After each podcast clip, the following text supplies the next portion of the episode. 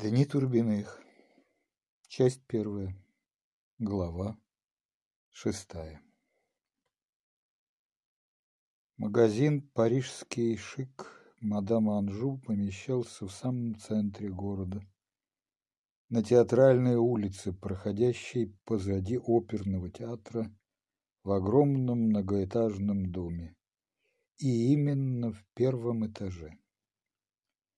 Три ступеньки вели с улицы через стеклянную дверь в магазин, а по бокам стеклянной двери были два окна, завешенные тюлевыми пыльными занавесками. Никому не известно, куда делась сама мадам Анжу и почему помещение ее магазина было использовано для целей вовсе не торговых. На левом окне была нарисована цветная дамская шляпа с золотыми словами «Шик Паризьен», а за стеклом правого окна большущий плакат желтого картона с нарисованными двумя скрещенными севастопольскими пушками, как на погонах у артиллеристов, и надписью сверху. «Героем можешь ты не быть, но добровольцем быть обязан». Под пушками слова. Запись добровольцев в мартирный дивизион имени командующего принимается. У подъезда магазина стояла закопченная и развинченная мотоциклетка с лодочкой, и дверь на пружине поминутно хлопала, и каждый раз, как она открывалась, над ней звенел великолепный звоночек. Брынь, брынь, напоминающий счастливые и недавние времена мадам Манжу. Турбин, Мышлоевский и Карась встали почти одновременно после пьяной ночи и, к своему удивлению, с совершенно ясными головами, но довольно поздно, около полудня. Выяснилось, что Николки и Шервинского уже нет. Николка с позаранку свернул какой-то таинственный красненький узелок, покряхтел, эх, эх, и отправился к себе в дружину. А Шервинский недавно уехал на службу в штаб командующего. Мышлоевский, оголив себя до пояса в заветной комнате Анюты за кухней, где за занавеской стояла колонка и ванна, выпустил себе на шею и спину и голову струю ледяной воды и с воплем ужаса и восторга, вскрикивая Эх, так его здорово, залил все кругом на два аршина. Затем растерся мохнатой простыней, оделся, оделся, голову смазал бриолином, причесался и сказал Турбину. Алеша, эм, будь другом, дай свои шпоры надеть. Домой уж я не заеду, а не хочется являться без шпор. В кабинете возьми, в правом ящике стола. Машлаевский ушел в кабинетик, повозился там, позвякал и вышел. Черноглазая Анюта, утром вернувшаяся из отпуска от тетки, шаркала петушиной метелочкой по креслам. Мышлоевский откашлялся, искоса глянул на дверь, изменил прямой путь на извилистый, дал крюку и тихо сказал «Здравствуйте, Анюточка».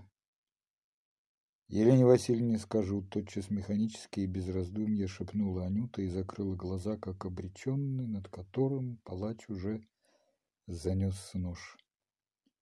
Глупень. Турбин неожиданно заглянул в дверь. Лицо его стало ядовитым. Метелочку ведь рассматриваешь. Так, красивая. А ты бы лучше шел своей дорогой, а?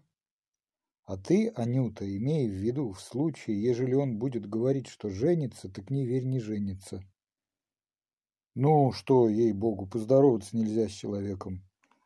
Машлаевский побурел от незаслуженной обиды, выпятил грудь и зашлепал шпорами из гостиной. В столовой он подошел к важной рыжеватой Елене, и при этом глаза его – беспокойно бегали. Здравствуй, Лена Ясная, с добрым утром тебя. Эм... Из горла Мышлоевского выходил вместо металлического тенора хриплый низкий баритон. «Лена ясная!» — воскликнул он прочувственно. «Не сердись, люблю тебя, и ты меня люби, а то я нахамил вчера, не обращай внимания». «А что я нахамил вчера? Не обращай внимания. Лена, неужели ты думаешь, что я какой-нибудь негодяй?» С этими словами он заключил Елену в объятия и расцеловал ее в обе щеки. В гостиной с мягким стуком упала петушья корона. С Анютой всегда происходили странные вещи, лишь только поручик Машлаевский появлялся в Турбинской квартире. Хозяйственные предметы начинали сыпаться из рук Анюты. Каскадом падали ножи, если это было в кухне, сыпались блюдца с буфетной стойки. Аннушка становилась рассеянной, бегала без нужды в переднюю и там возилась с калошами, вытирая их тряпкой до тех пор, пока не чвакали короткие спущенные до каблуков шпоры и не появлялся скошенный подбородок, квадратные плечи и синие бриджи. Тогда Анушка закрывала глаза и боком выбиралась из тесного коварного ущелья. И сейчас, в гостиной, уронив метелку, она стояла в задумчивости и смотрела куда-то вдаль, через узорные занавеси, в серое облачное небо. «Витька, Витька!» — говорила Елена, качая головой, похожая на вычищенную театральную корону. «Посмотреть на тебя здоровый ты парень, с чего же ты так ослабел вчера? Садись, пей чаек, может, тебе полегчает». «А ты, Леночка, ей-богу, замечательно выглядишь сегодня, и капот тебе идет, клянусь честью», — заискивающе говорил Мышлоевский, бросая легкие быстрые взоры в зеркальные недра буфета. Карась, глянь, какой капот, совершенно зеленый. Нет, до чего хороша. Очень красиво, Елена Васильевна. Серьезно и искренне, ответил Карась. Это электрик, пояснила Елена. Да ты, Витенька, говори сразу, в чем дело? Видишь ли, Лен, ясная, после вчерашней истории мигрень у меня может сделаться, а с мигренью воевать невозможно. Ладно, в буфете. Вот-вот, одну рюмку, лучше всяких пирамидонов. Страдальчески сморщившись, Мышлоевский одним за другим проглотил два стаканчика водки и закусил их обмякшим вчерашним огурцом. После этого он объявил, что будто бы только что родился, и изъявил желание пить чай с лимоном. «Ты, Леночка, — хрипловато говорил Турбин, — не волнуйся и поджидай меня. Я съезжу, запишусь и вернусь домой. Касательно военных действий не беспокойся, будем мы сидеть в городе и отражать этого миленького украинского президента, сволочь такую. Не послали бы вас куда-нибудь?» Карась успокоительно махнул рукой. Не беспокойтесь, Елена Васильевна. Во-первых, должен вам сказать, что раньше двух недель дивизион ни в коем случае и готов не будет. Лошадей еще нет и снарядов. А когда и будет готов, то без всяких сомнений останемся мы в городе. Вся армия, которая сейчас формируется, несомненно, будет гарнизоном города. Разве в дальнейшем, в случае похода на Москву, ну, это когда еще там? Эм, это с Деникиным нужно будет соединиться раньше. Да вы напрасно, господа, меня утешаете. Я ничего ровно не боюсь, напротив, одобряю. Елена говорила действительно бодро, и в глазах ее уже была деловая будничная забота.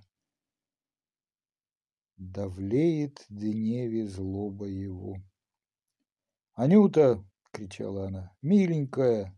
Там на веранде белье Виктора Викторовича. Возьми его, детка, щеткой хорошенько, а потом сейчас же стирай». Успокоительнее всего на Елену действовал укладистый маленький голубоглазый карась.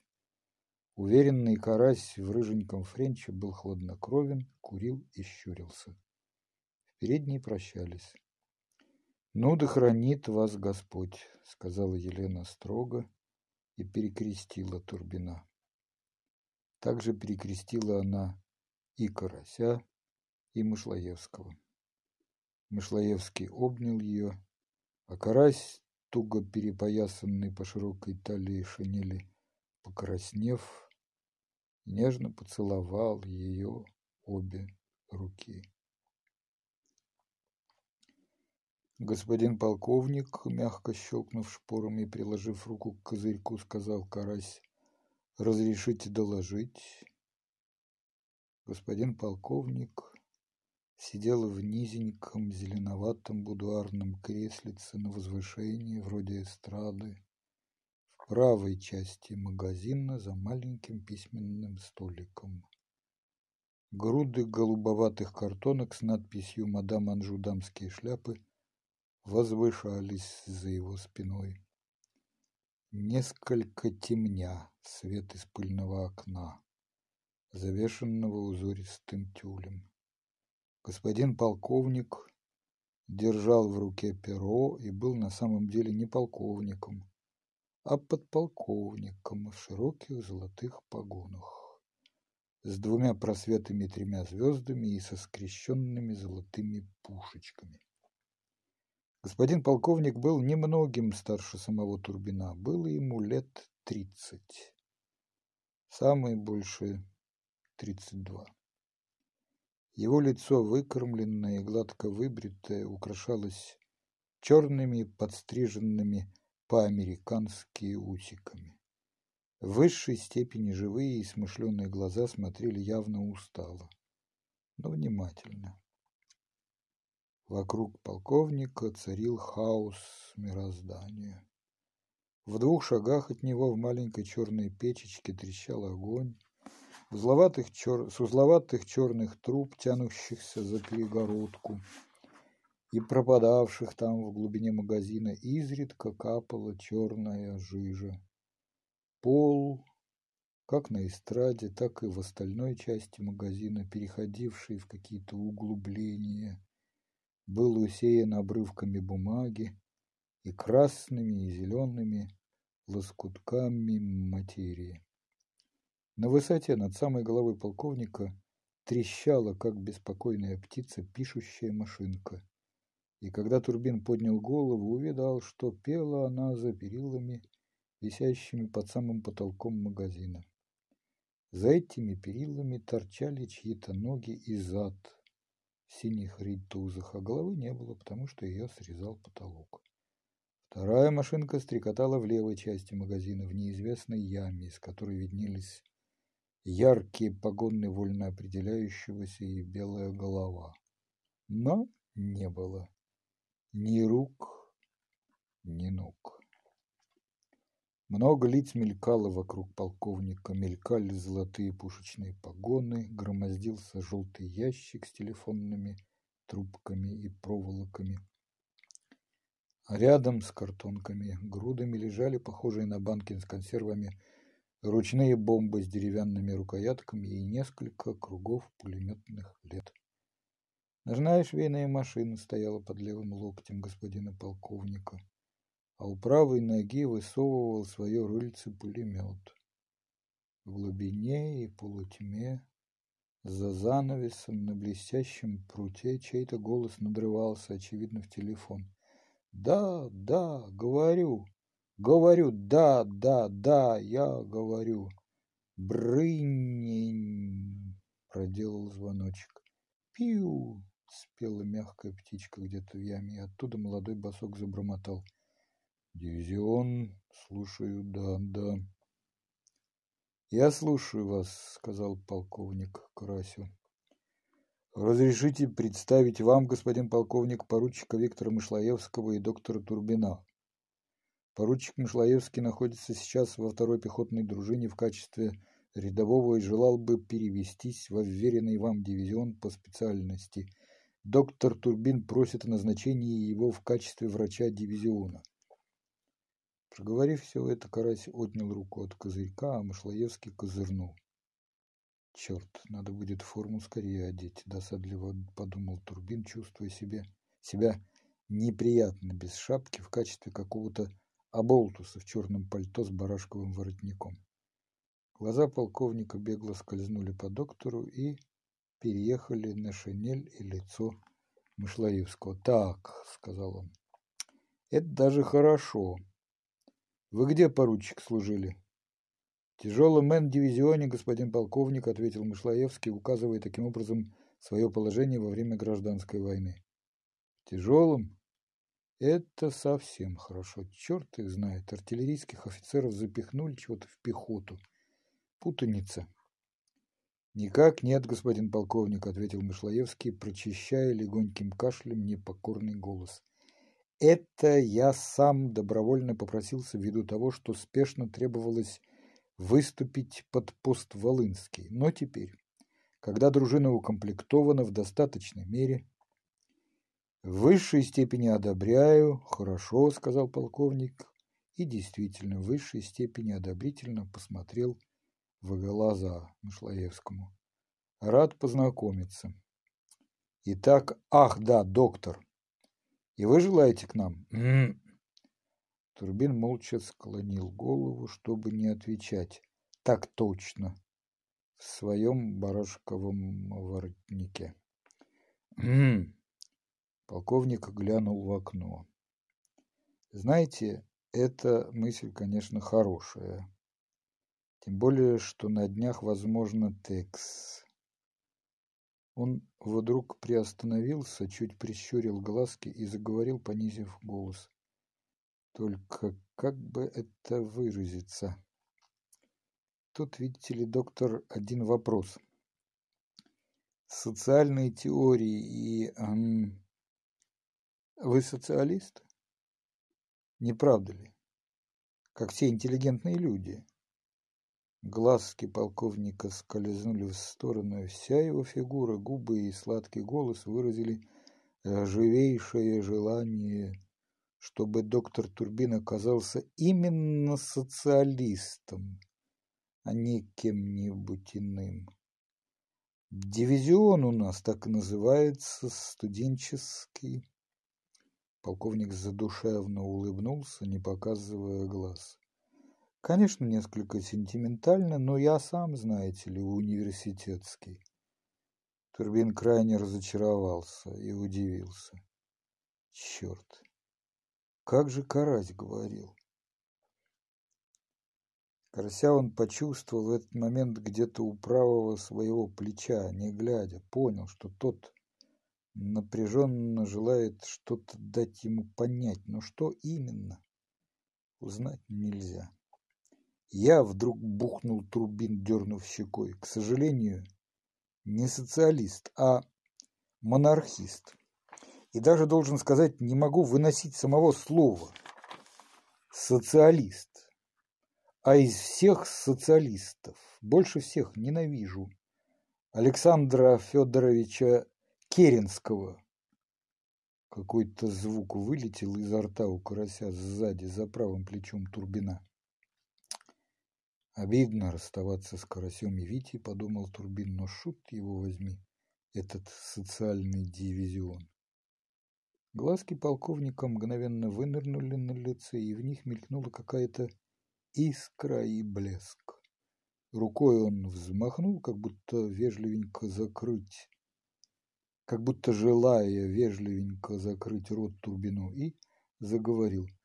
Это печально, очень печально. Завоевание революции и прочее у меня приказ сверху избегать укомплектования монархическими элементами ввиду того, что население необходимо, видите ли, сдержанность. Кроме того, Гетман, с которым мы в непосредственной теснейшей связи, как вам известно, печально, печально. Голос полковника при этом не только не выражал никакой печали, но наоборот – звучал очень радостно, и глазки находились в совершеннейшем противоречии с тем, что он говорил. «Ага!» – многозначительно подумал Турбин. Дурак я, а полковник этот не глуп, вероятно, карьерист, судя по физиономии, но это ничего. Не знаю уж, как и быть, ведь в настоящий момент... Полковник жирно подчеркнул слово «настоящий». Так, в настоящий момент, я говорю, непосредственной нашей задачей является защита города и Гетмана от банд Петлюры и, возможно, большевиков. А там, там видно будет. Позвольте узнать, где вы служили, доктор, до сего времени? В 1915 году по окончании университета экстерном в венерологической клинике. Затем младшим врачом в Белградском гусарском полку. А затем ординатором тяжелого трехсводного госпиталя. В настоящее время демобилизован и занимаюсь частной практикой. «Юнкер!» — воскликнул полковник. «Попросите ко мне старшего офицера». Чья-то голова провалилась в яме, а затем перед полковником оказался молодой офицер, черный, живой и настойчивый. Он был в круглой барашковой шапке с малиновым верхом, перекрещенным галуном, в серой длинной а-ля мышлаевские шинели, с туго перетянутым поясом, с револьвером. Его помятые золотые погоны показывали, что он штабс-капитан. «Капитан Студзинский», — обратился к нему полковник, — «будьте добры отправить в штаб командующего отношения о срочном переводе ко мне поручика Э...» «Мышлаевский», — сказал Козырнув Мышлаевский. «Мышлаевского по специальности из второй дружины. И туда же отношение, что лекарь Э... Турбин. Турбин мне крайне необходим в качестве врача дивизиона. Просим о срочном его назначении. Слушаю, господин полковник. С неправильными ударениями ответил офицер и козырнул. Поляк, подумал Турбин. Вы, поручик, можете не возвращаться в дружину, это Мышлаевскому.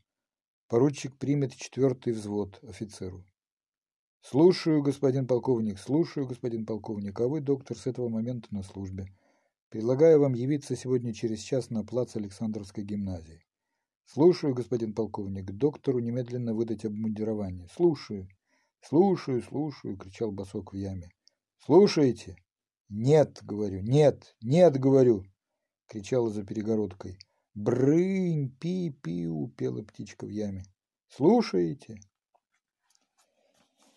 Свободные вести, свободные вести, ежедневная новая газета «Свободные вести!» — кричал газетчик-мальчишка, повязанный сверху шапки бабьим платком. Разложение Петлюры, прибытие черных войск в Одессу, свободные вести. Турбин успел за час побывать дома. Серебряные погоны вышли из тьмы ящика в письменном столе, помещавшемся в маленьком кабинете Турбина, примыкавшем к гостиной. Там белые занавеси на окне, застекленные двери, выходящие на балкон, письменный стол с книгами и чернильными приборами, полки с пузырьками лекарств и приборами, кушетка, застланная чистой простыней. Бедно и тесновато, но уютно. Леночка, если сегодня я почему-либо запоздаю, и если кто-нибудь придет, скажи, приема нет. Постоянных больных нет. Поскорее, детка. Елена, торопливо оттянув ворот гимнастерки, пришивала погоны. Вторую пару защитных зеленых с черным просветом она пришила на шинель. Через несколько минут Турбин выбежал через парадный ход, глянул на белую дощечку. Доктор А. В. Турбин. Венерические болезни и сифилис. 606 914. Прием с 4 до 6. Приклеил поправку. С 5 до 7. И побежал вверх по Алексеевскому спуску. Свободные вести. Турбин задержался, купил у газетчика и на ходу развернул газету. Беспартийная демократическая газета. Выходит ежедневно.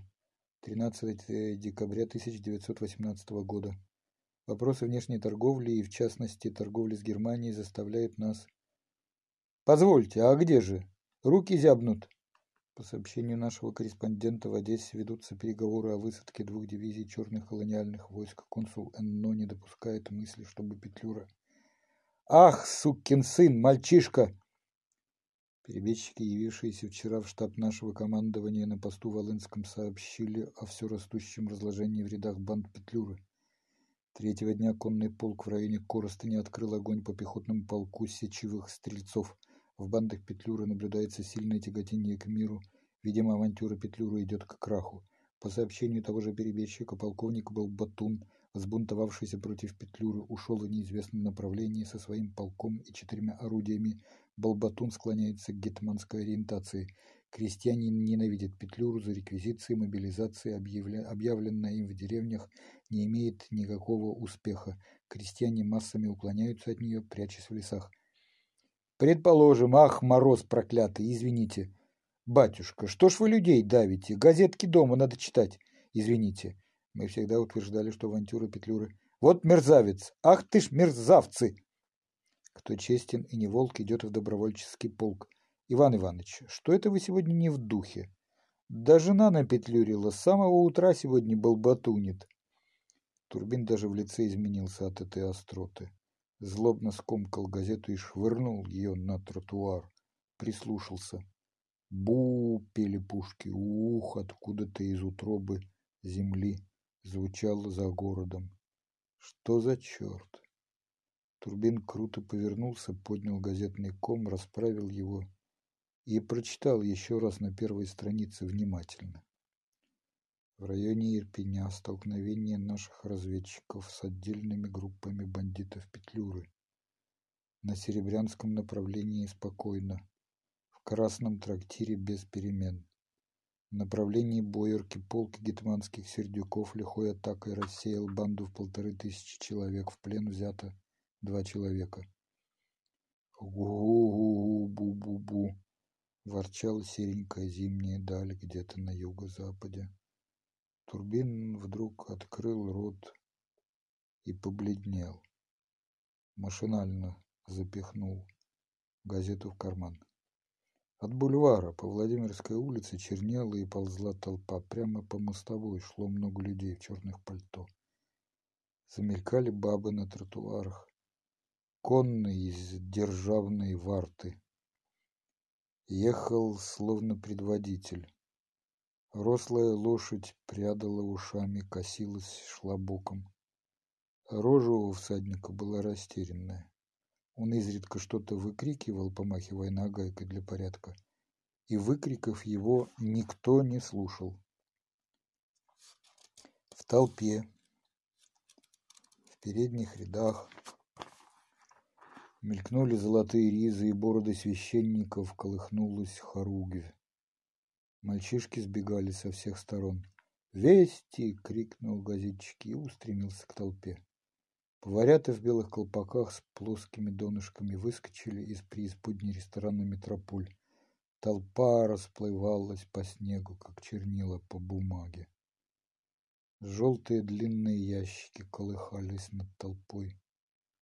Когда первый поравнялся с Турбиным, тот разглядел уголь, угольную корявую надпись на его боку.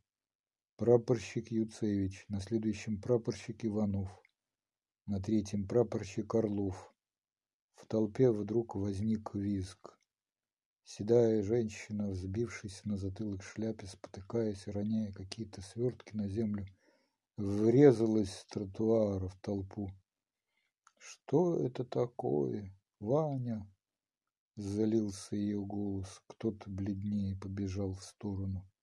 Возвыла одна баба, за ней другая. Господи Иисусе, забормотали сзади Турбина. Кто-то давил его в спину и дышал в шею.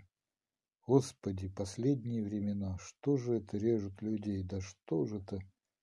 Лучше уж я не знаю, что, чем такое видеть. Что, что, что, что, что такое случилось? Кого это хоронят? Ваня, заувало в толпе. Офицеров, что порезали в попелюхе. Торопливо задыхаясь от желания первым рассказать, бубнил голос. Выступили в попелюху, заночевали всем отрядом, а ночью их окружили мужики с петлюровцами.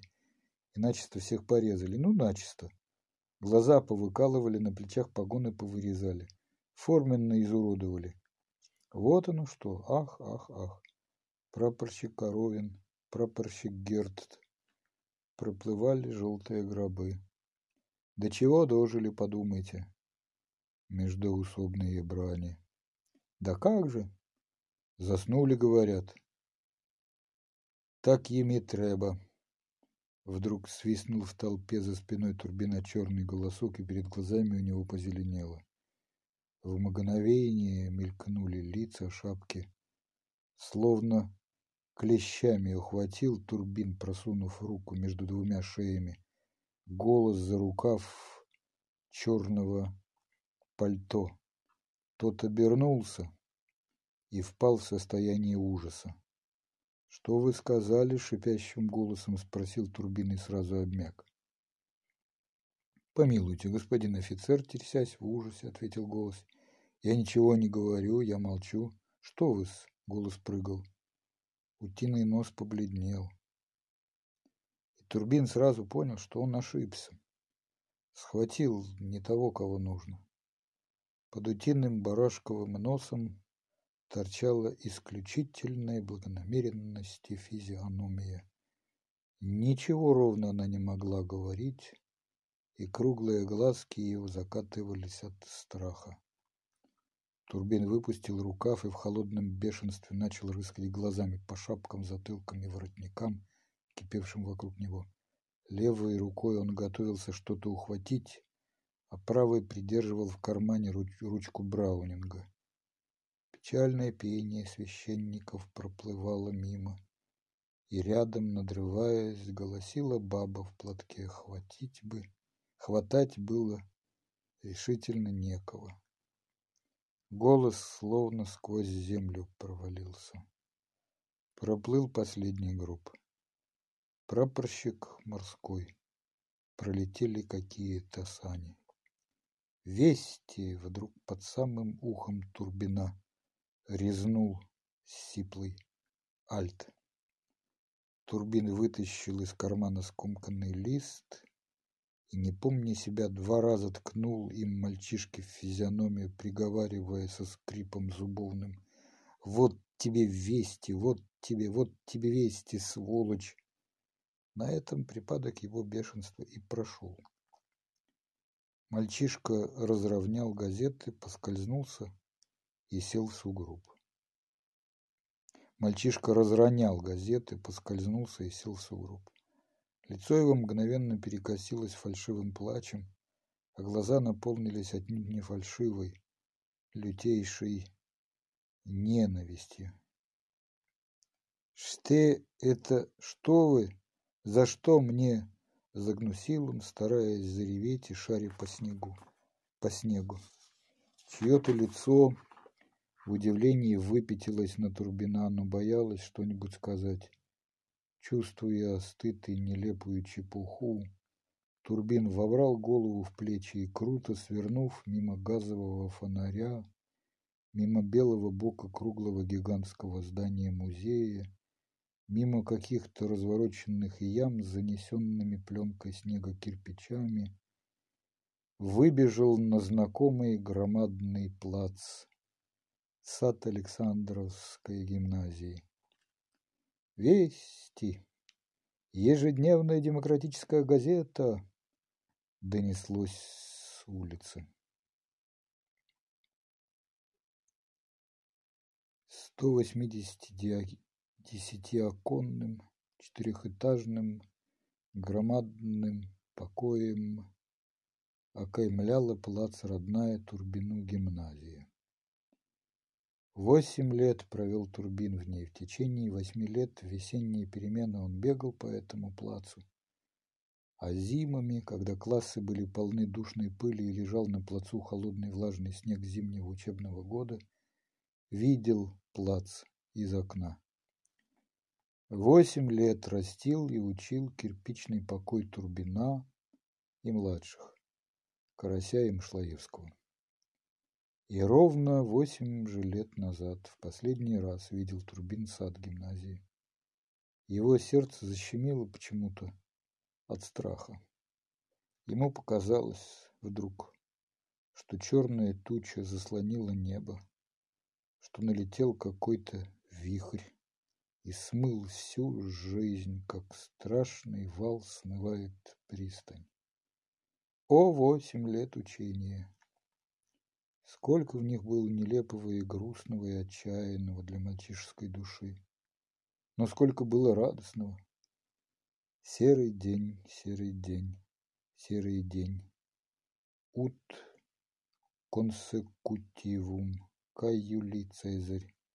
Кол по космографии и вечная ненависть к астрономии со дня этого кола.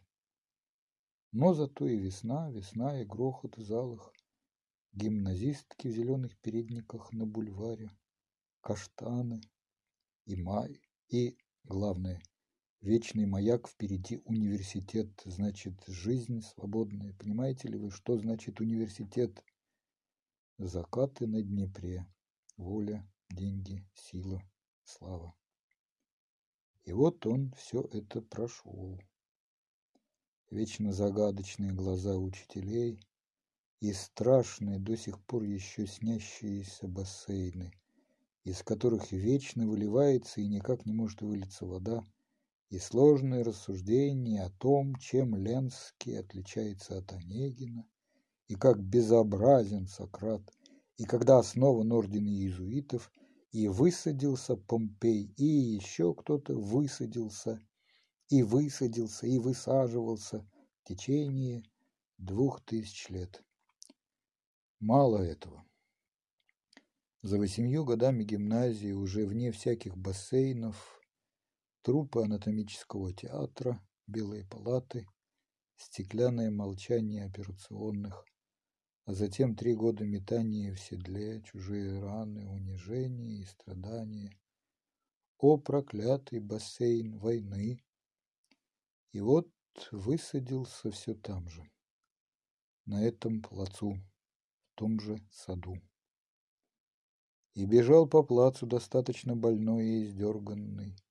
Сжимал Браунинг в кармане, бежал черт знает куда и зачем вероятно, защищать ту самую жизнь, будущее, из-за которого мучился над бассейнами и теми проклятыми пешеходами, из которых один идет со станции А, а другой навстречу ему со станции Б. Черные окна являли полнейший и угрюмейший покой.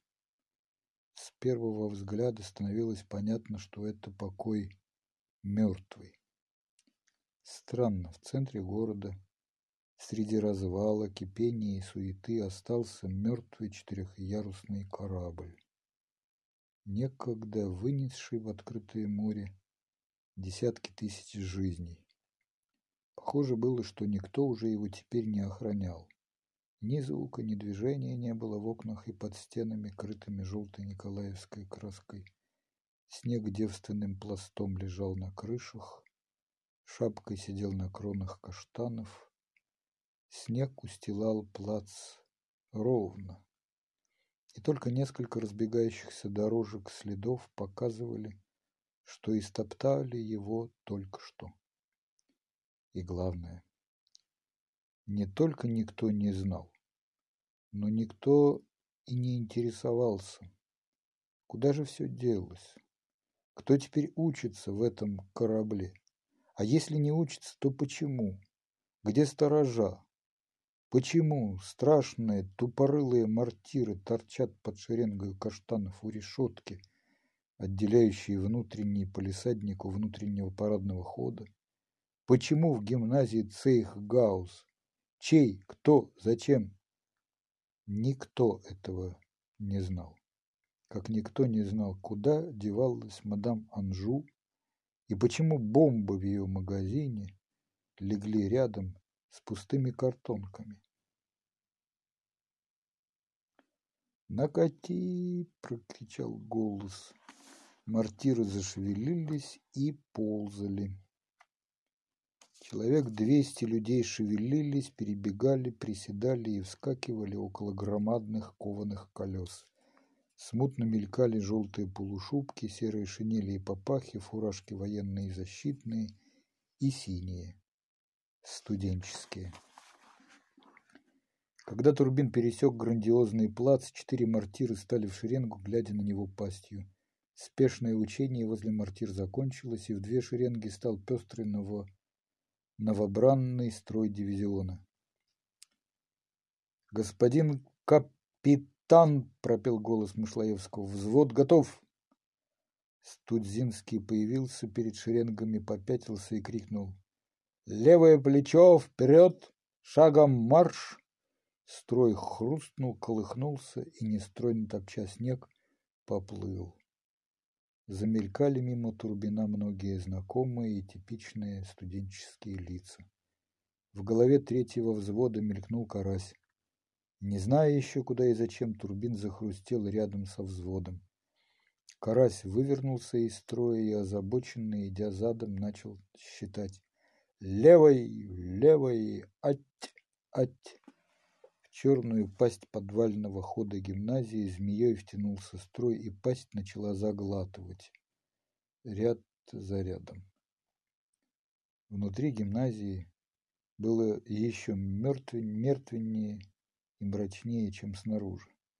Каменную тишину и зыбкий сумрак брошенного здания быстро разбудило эхо военного шага. Под сводами стали летать какие-то звуки, точно проснулись демоны. Шорох и писк слышались в тяжком шаге. Это потревоженные крысы разбегались по темным закоулкам. Строй прошел по бесконечным черным подвальным коридорам, вымощенным кирпичными плитами, и пришел в громадный зал, где в узкие прорези решетчатых окошек сквозь мертвую паутину скуповато притекал свет. Адовый грохот молотков взломал молчание. Вскрывали деревянные окованные ящики с патронами, вынимали бесконечные ленты и похожие на торты круги для льюисовских пулеметов. Вылезли черные и серые, похожие на злых комаров, пулеметы. Стучали гайки, рвали клещи, в углу со свистом что-то резала пила. Юнкера вынимали кипы, слежавшиеся холодных попах, шинели в железных складках, негнущиеся ремни, подсумки и фляги в сукне. «Поживей!» — послышался голос Тудзинского. Человек шесть офицеров в тусклых золотых погонах завертелись, как плауны на воде. Что-то выпивал выздоровевший тенор Мышлаевского. «Господин доктор!» — прокричал Студзинский из тьмы. «Будьте любезны принять команду фельдшеров и дать ей инструкции». Перед Турбиным тотчас оказались двое студентов. Один из них, низенький и взволнованный, был с красным крестом на рукаве студенческой шинели. Другой в сером. И папаха налезала ему на глаза, так что он все время поправлял ее пальцами. «Там ящики с медикаментами», — проговорил Турбин. «Выньте из них сумки, которые через плечо, и мне докторскую с набором. Потрудитесь выдать каждому из артиллеристов по два индивидуальные пакета, бегло объяснив, как их вскрыть в случае надобности. Голова Мышлаевского выросла над серым копошащимся вечем. Он влез на ящик, взмахнул винтовкой, лязгнул затвором, с треском вложил обойму и затем, целясь в окно и лязгая, лязгая и целясь, забросал юнкеров выброшенными патронами. После этого, как фабрика, застучали в подвале.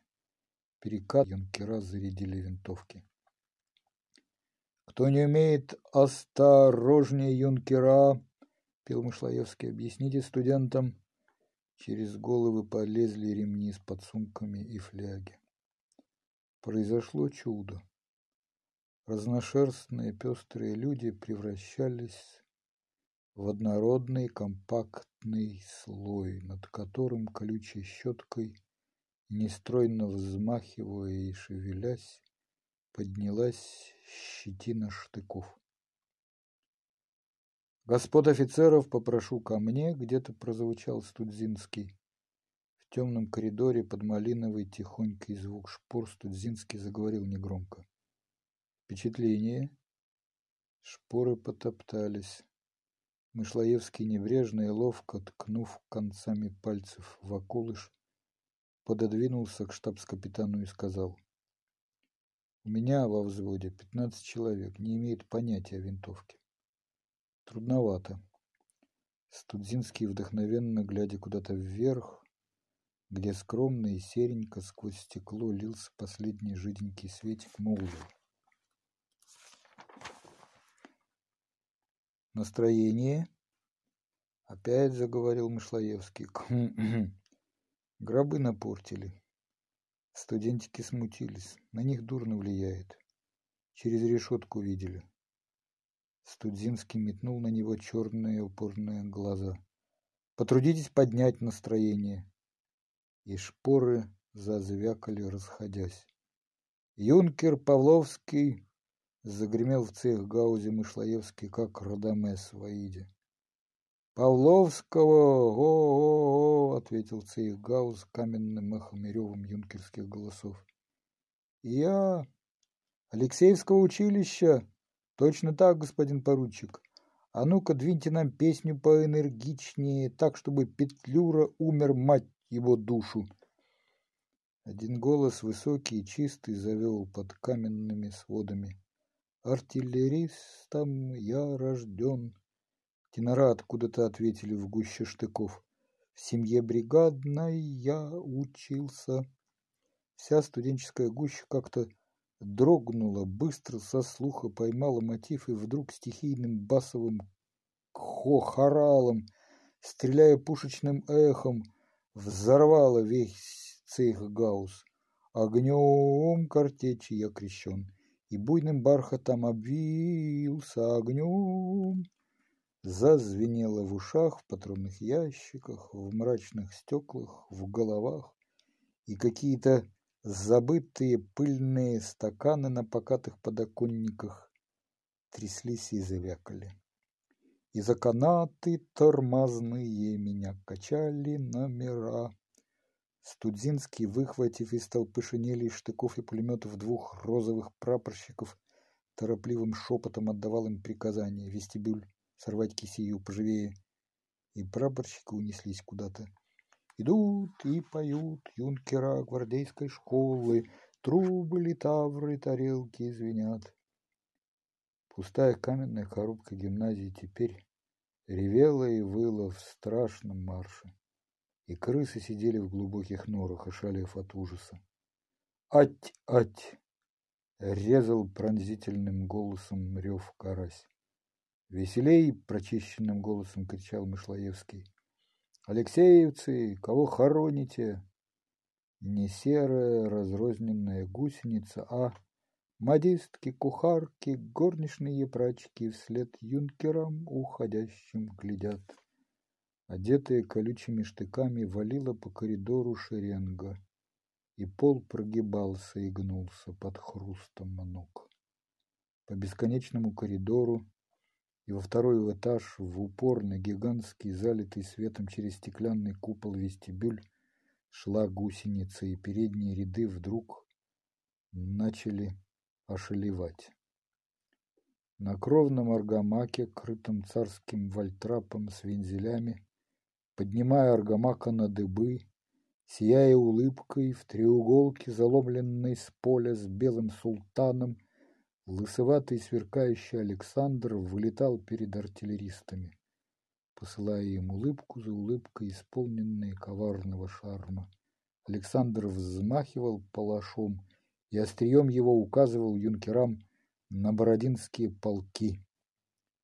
Клубочками ядер одевались бородинские поля, черной тучей штыков покрывалась даль на двухсаженном полотне. Ведь были ж схватки боевые. Да звенел Павловский, да еще какие, гремели басы. Недаром помнит вся Россия про день Бородина. Ослепительный Александр несся на небо, и оборванная кисия, скрывавшая его целый год, лежала валом у копыт его коня. Императора Александра Благословенного не видите, не видели, что ли? Равней, равней, ать, ать, леу, леу. Выл Мышлоевский, гусеница поднималась, осаживая лестницу грузным шагом Александровской пехоты. Мимо победителя Наполеона левым плечом прошел дивизион в необъятный двухсветный актовый зал и, оборвав песню, стал густыми шеренгами колыхнув штыками. Сумрачный белесый свет царил в зале, и мертвенными бледными пятнами глядели в простенках громадные, наглухо завешенные портреты последних царей. Студзинский попятился и глянул на браслет часы. В это мгновение вбежал юнкер и что-то шепнул ему. Командир дивизиона расслышали ближайшие. Студзинский махнул рукой, те побежали между шеренгами и выровняли их. Студзинский вышел в коридор навстречу командиру. Звеня шпорами, полковник Малышев по лестнице, оборачиваясь и косясь на Александра, поднимался. Кривая кавказская шашка с вишневым темляком болталась у него на левом бедре. Он был в фуражке черного буйного бархата и длинной шинели с огромным разрезом назади. Лицо его было озабочено. Студзинский торопливо подошел к нему и остановился, откозыряв. Малышев спросил его. «Одеты?»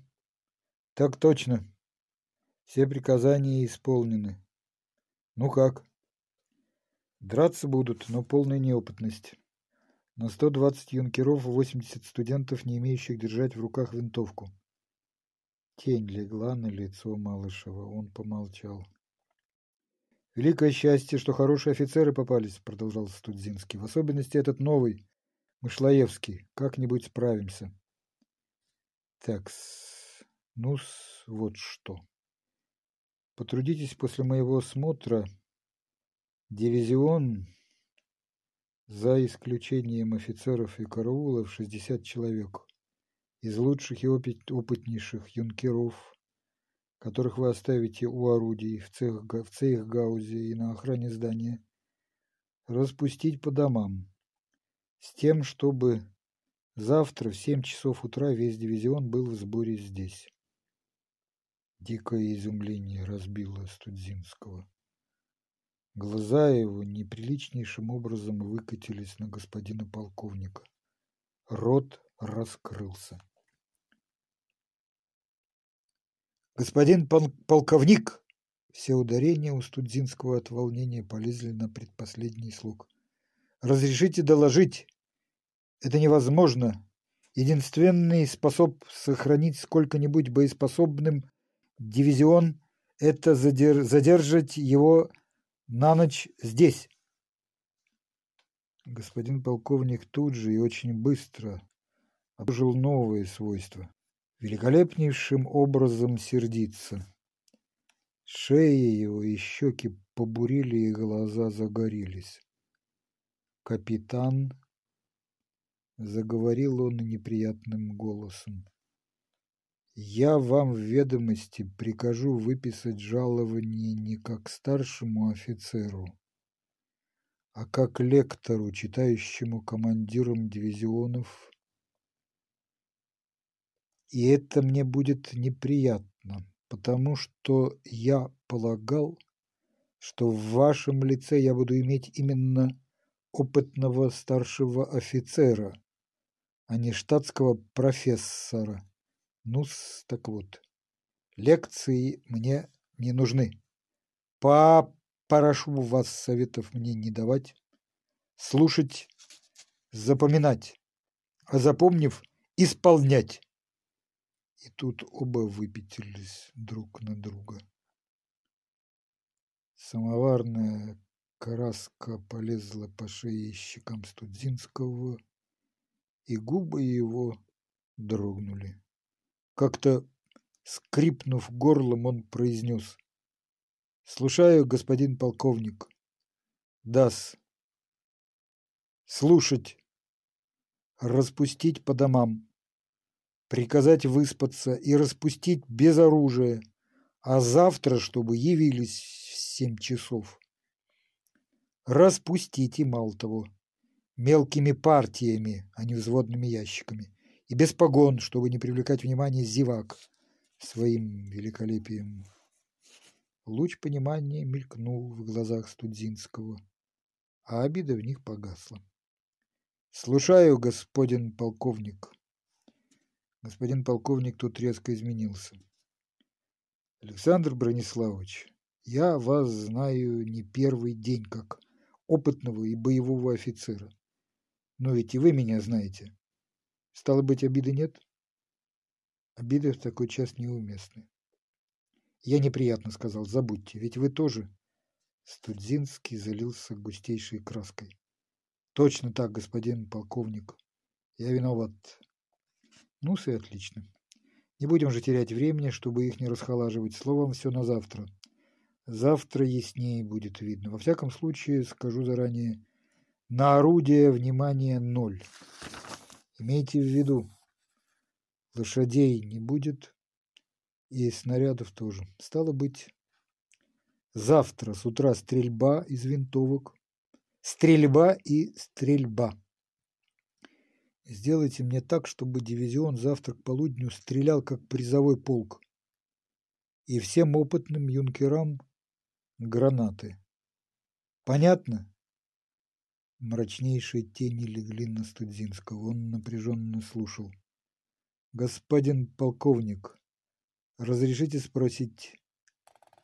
«Знаю, что вы хотите спросить. Можете не спрашивать, я сам вам отвечу. Поганос. Бывает хуже, но редко. Теперь понятно? Точно так. Ну так вот, Малышев очень понизил голос.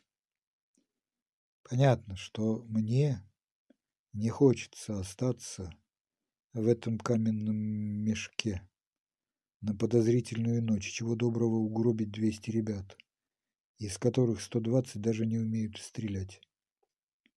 Студинский молчал. Ну так вот, а об остальном вечером. Все успеем. Валите к дивизиону. И они вошли в зал. Смирно! Гаса, офицеры! прокричал Студзинский. Здравствуйте, артиллеристы! Студзинский из-за спины Малышева, как беспокойный режиссер, взмахнул рукой, и серая колючая стена рявкнула так, что дрогнули стекла. Здравствуй, синь полковник!» Малышев весело оглядел ряды, отнял руку от козырька и заговорил. «Бесподобно! Артиллеристы!» Слов тратить не буду, говорить не умею, потому что на митингах не выступал, и потому скажу коротко. Будем мы бить Петлюру, сукина сына, и будьте покойны, побьем. Среди вас владимировцы, константиновцы, алексеевцы, Орлы их ни разу еще не видали от них сраму. А многие из вас воспитанники этой знаменитой гимназии.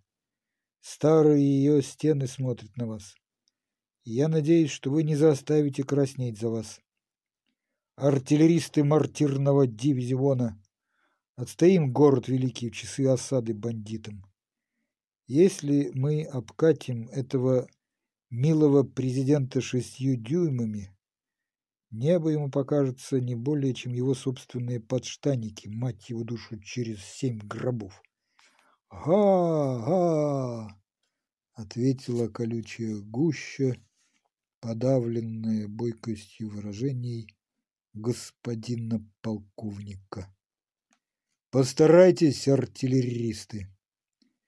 Студзинский опять, как режиссер из-за кулис, испуганно взмахнул рукой, и опять громада обрушила пласты пыли своим воплем повторенным громовым эхо.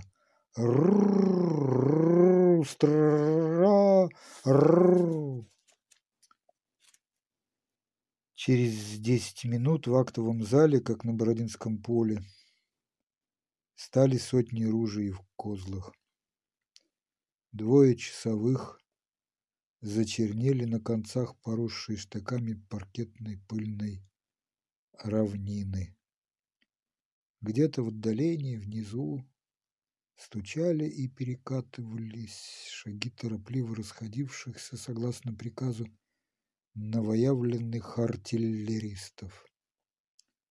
В коридорах что-то ковано гремело и стучало, и слышались офицерские выкрики. Студинский сам разводил караулы. Затем неожиданно в коридорах запела труба. В ее рваных застоявшихся звуках, летящих по всей гимназии, грозность была надломлена, а слышна явственная тревога и фальшь.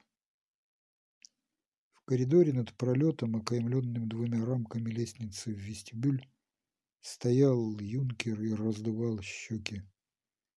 Георгиевские потертые ленты свешивались с тусклой медной трубы. Мышлоевский, растопырив ноги циркулем, стоял перед трубачом и учил, и пробовал его. «Не доносите! Теперь так, так. Раздуйте ее, раздуйте!» Залежалась матушка. «А ну-ка, тревогу!» «Та-та-там, та-та-там!» — пел трубач, наводя ужас и тоску на крыс. Сумерки резко ползли в двусветный зал. Перед полем в козлах остались Малышев и Турбин. Малышев как-то хмуро глянул на врача, но сейчас же устроил на лице приветливую улыбку. «Ну-с, доктор, у вас как? Санитарная часть в порядке?» «Точно так, господин полковник. Вы, доктор, можете отправляться домой и фельдшеров отпустите. И таким образом фельдшера пусть явятся завтра в семь часов утра вместе с остальными. А вы, Малышев подумал, прищурился, вас попрошу прибыть сюда завтра в два часа дня. До тех пор вы свободны. Малышев опять подумал. И вот что с... Погоны можете пока не надевать. Малышев помялся. В наши планы не входит особенно привлекать к себе внимание. Одним словом, завтра прошу в два часа сюда. Слушаюсь, господин полковник. Турбин потоптался на месте. Малышев вынул портсигар и предложил ему папиросу. Турбин в ответ зажег спичку. Загорелись две красные звездочки, и тут же сразу стало ясно, что значительно потемнело. Малышев беспокойно глянул вверх, где смутно белели дуговые шары, потом вышел в коридор.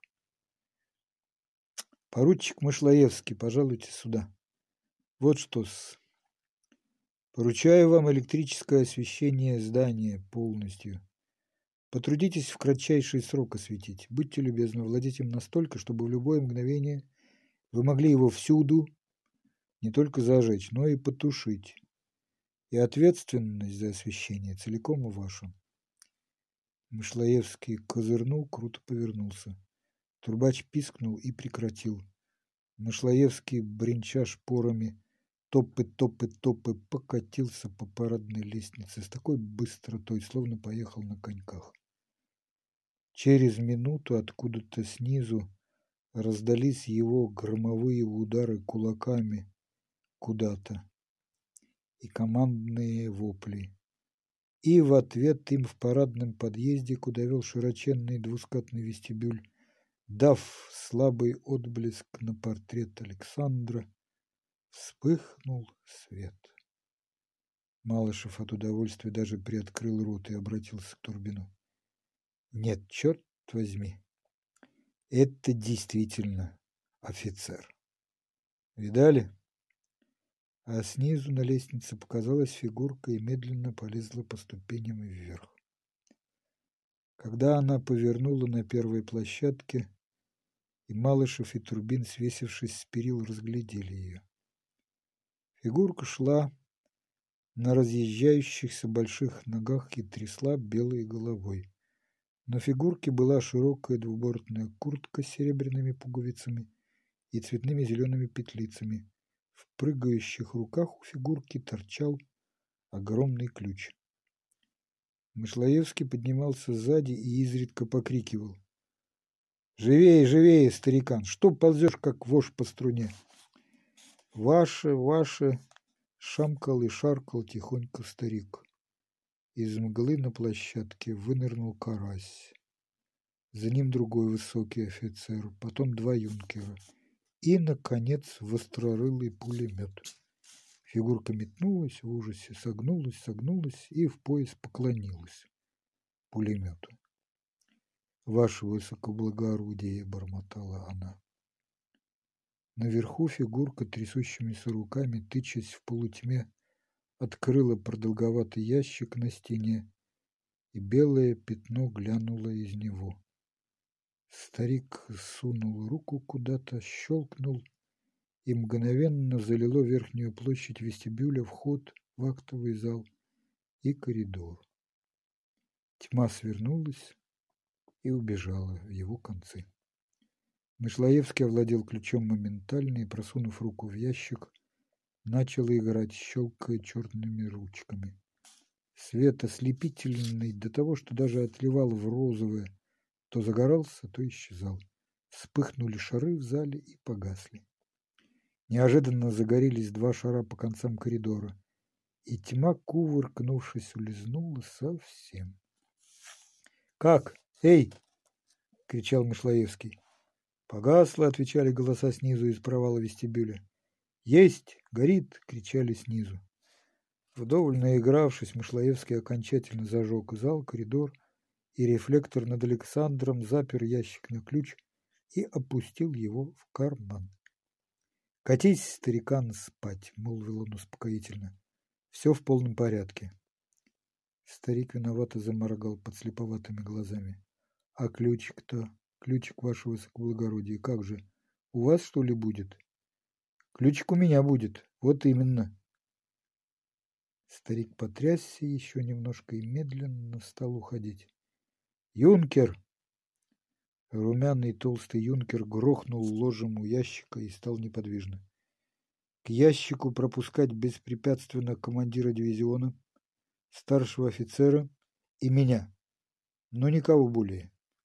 В случае надобности по приказанию одного из трех ящик взломаете, но ну, осторожно, чтобы ни в коем случае не повредить счета. Слушаю, господин поручик. Мышлоевский поравнялся с Турбиным и шепнул.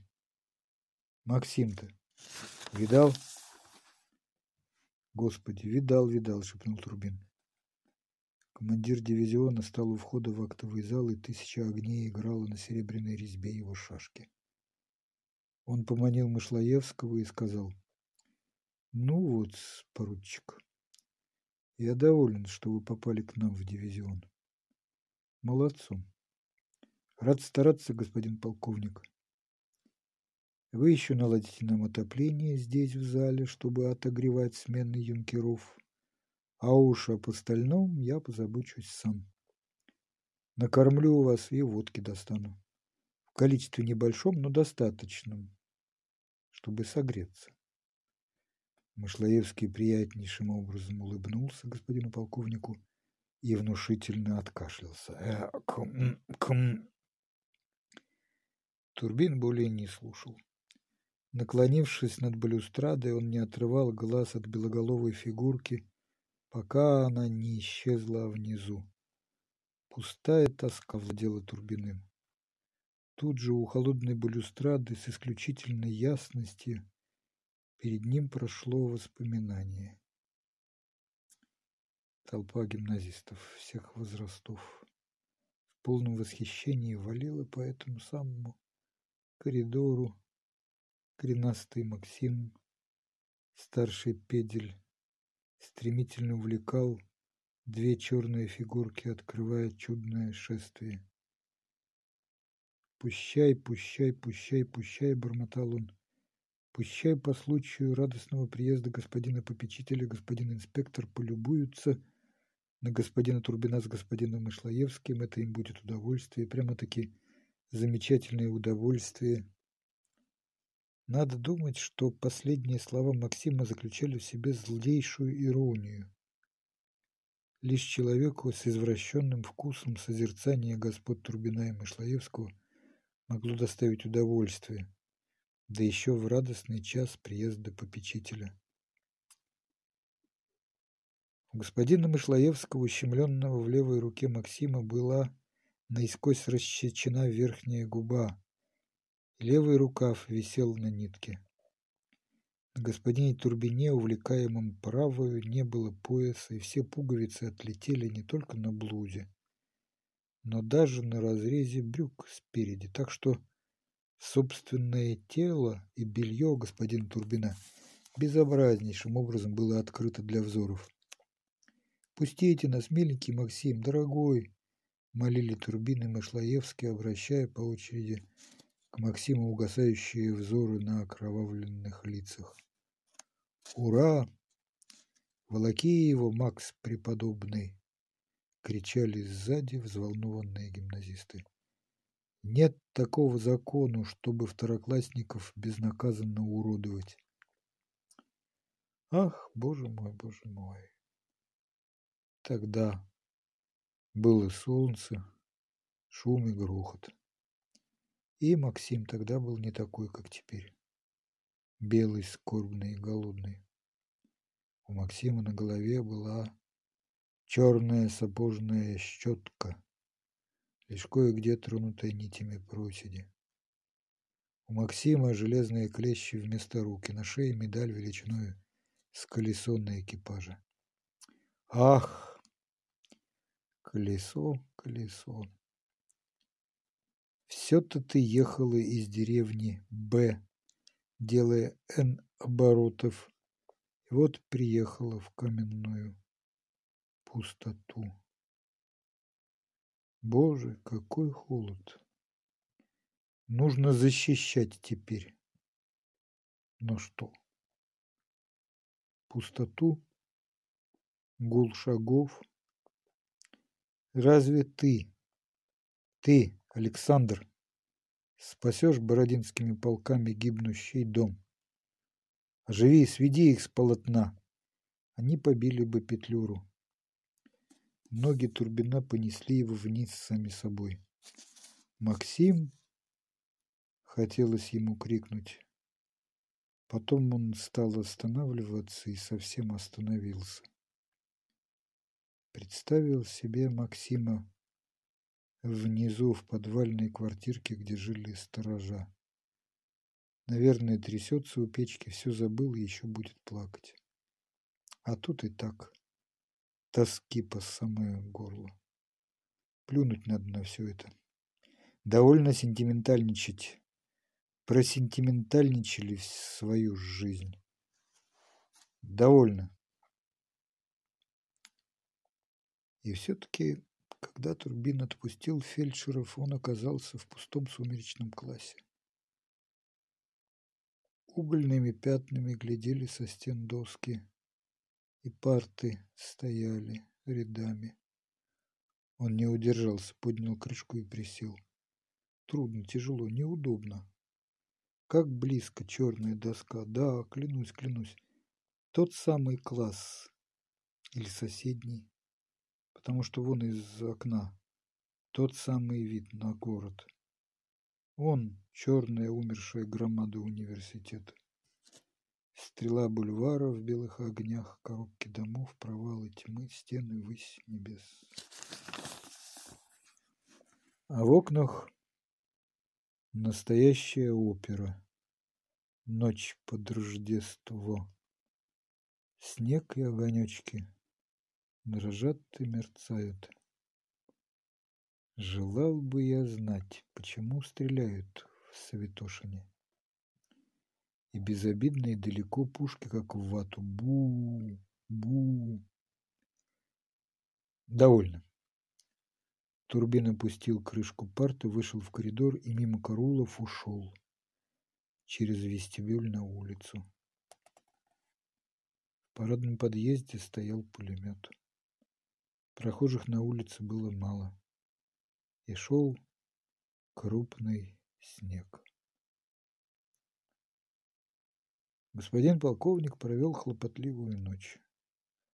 Много рейсов совершил он между гимназией, находящейся в двух шагах от нее, мадам Анжу.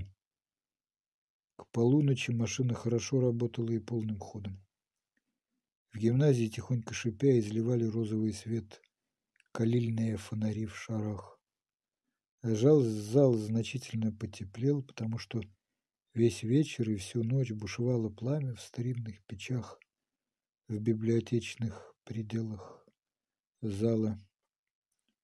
Юнкера под командой Мышлаевского отечественными записками и библиотекой для чтения за 1863 год разожгли белые печи и потом всю ночь непрерывно гремя топорами старыми партами топили их. Студзинский и Мышлаевский, приняв по два стакана спирта, господин полковник сдержал свое обещание и доставил его в количестве достаточном, чтобы согреться, именно пол ведра. Сменяясь, спали по два часа в повалку с юнкерами на шинелях у печек, и багровые огни и тени играли на их лицах. Потом вставали, всю ночь ходили от караула к караулу, проверяя посты. И Карась юнкерами-пулеметчиками дежурил у выходов в сад. И в бараньих тулупах, сменяясь каждый час, стояли четверо юнкеров у толстомордых мортир. У мадам Анжу печка раскалилась как черт, в трубах звенело и несло. Один из юнкеров стоял на часах у двери, не спуская глаз с мотоциклетки у подъезда, и пять юнкеров мертво спали в магазине, расстелив шинели. К часу ночи господин полковник окончательно обосновался у мадам Анжу, зевал, но еще не ложился. Все время беседуя с кем-то по телефону. А в два часа ночи свистя подъехала мотоциклетка, и из нее вылез военный человек в серой шинели. Пропустить это ко мне. Человек доставил полковнику объемистый узел в простыне, перевязанный крест-накрест веревкой. Господин полковник собственноручно запрятал его в маленькую коморочку, находившуюся в пределе магазина, и запер ее на висячий замок. Серый человек покатил на мотоциклетке обратно а господин полковник перешел на галерею и там, разложив шинель и положив под голову груду лоскутов, лег и, приказав дежурному юнкеру разбудить себя ровно в шесть с половиной, заснул.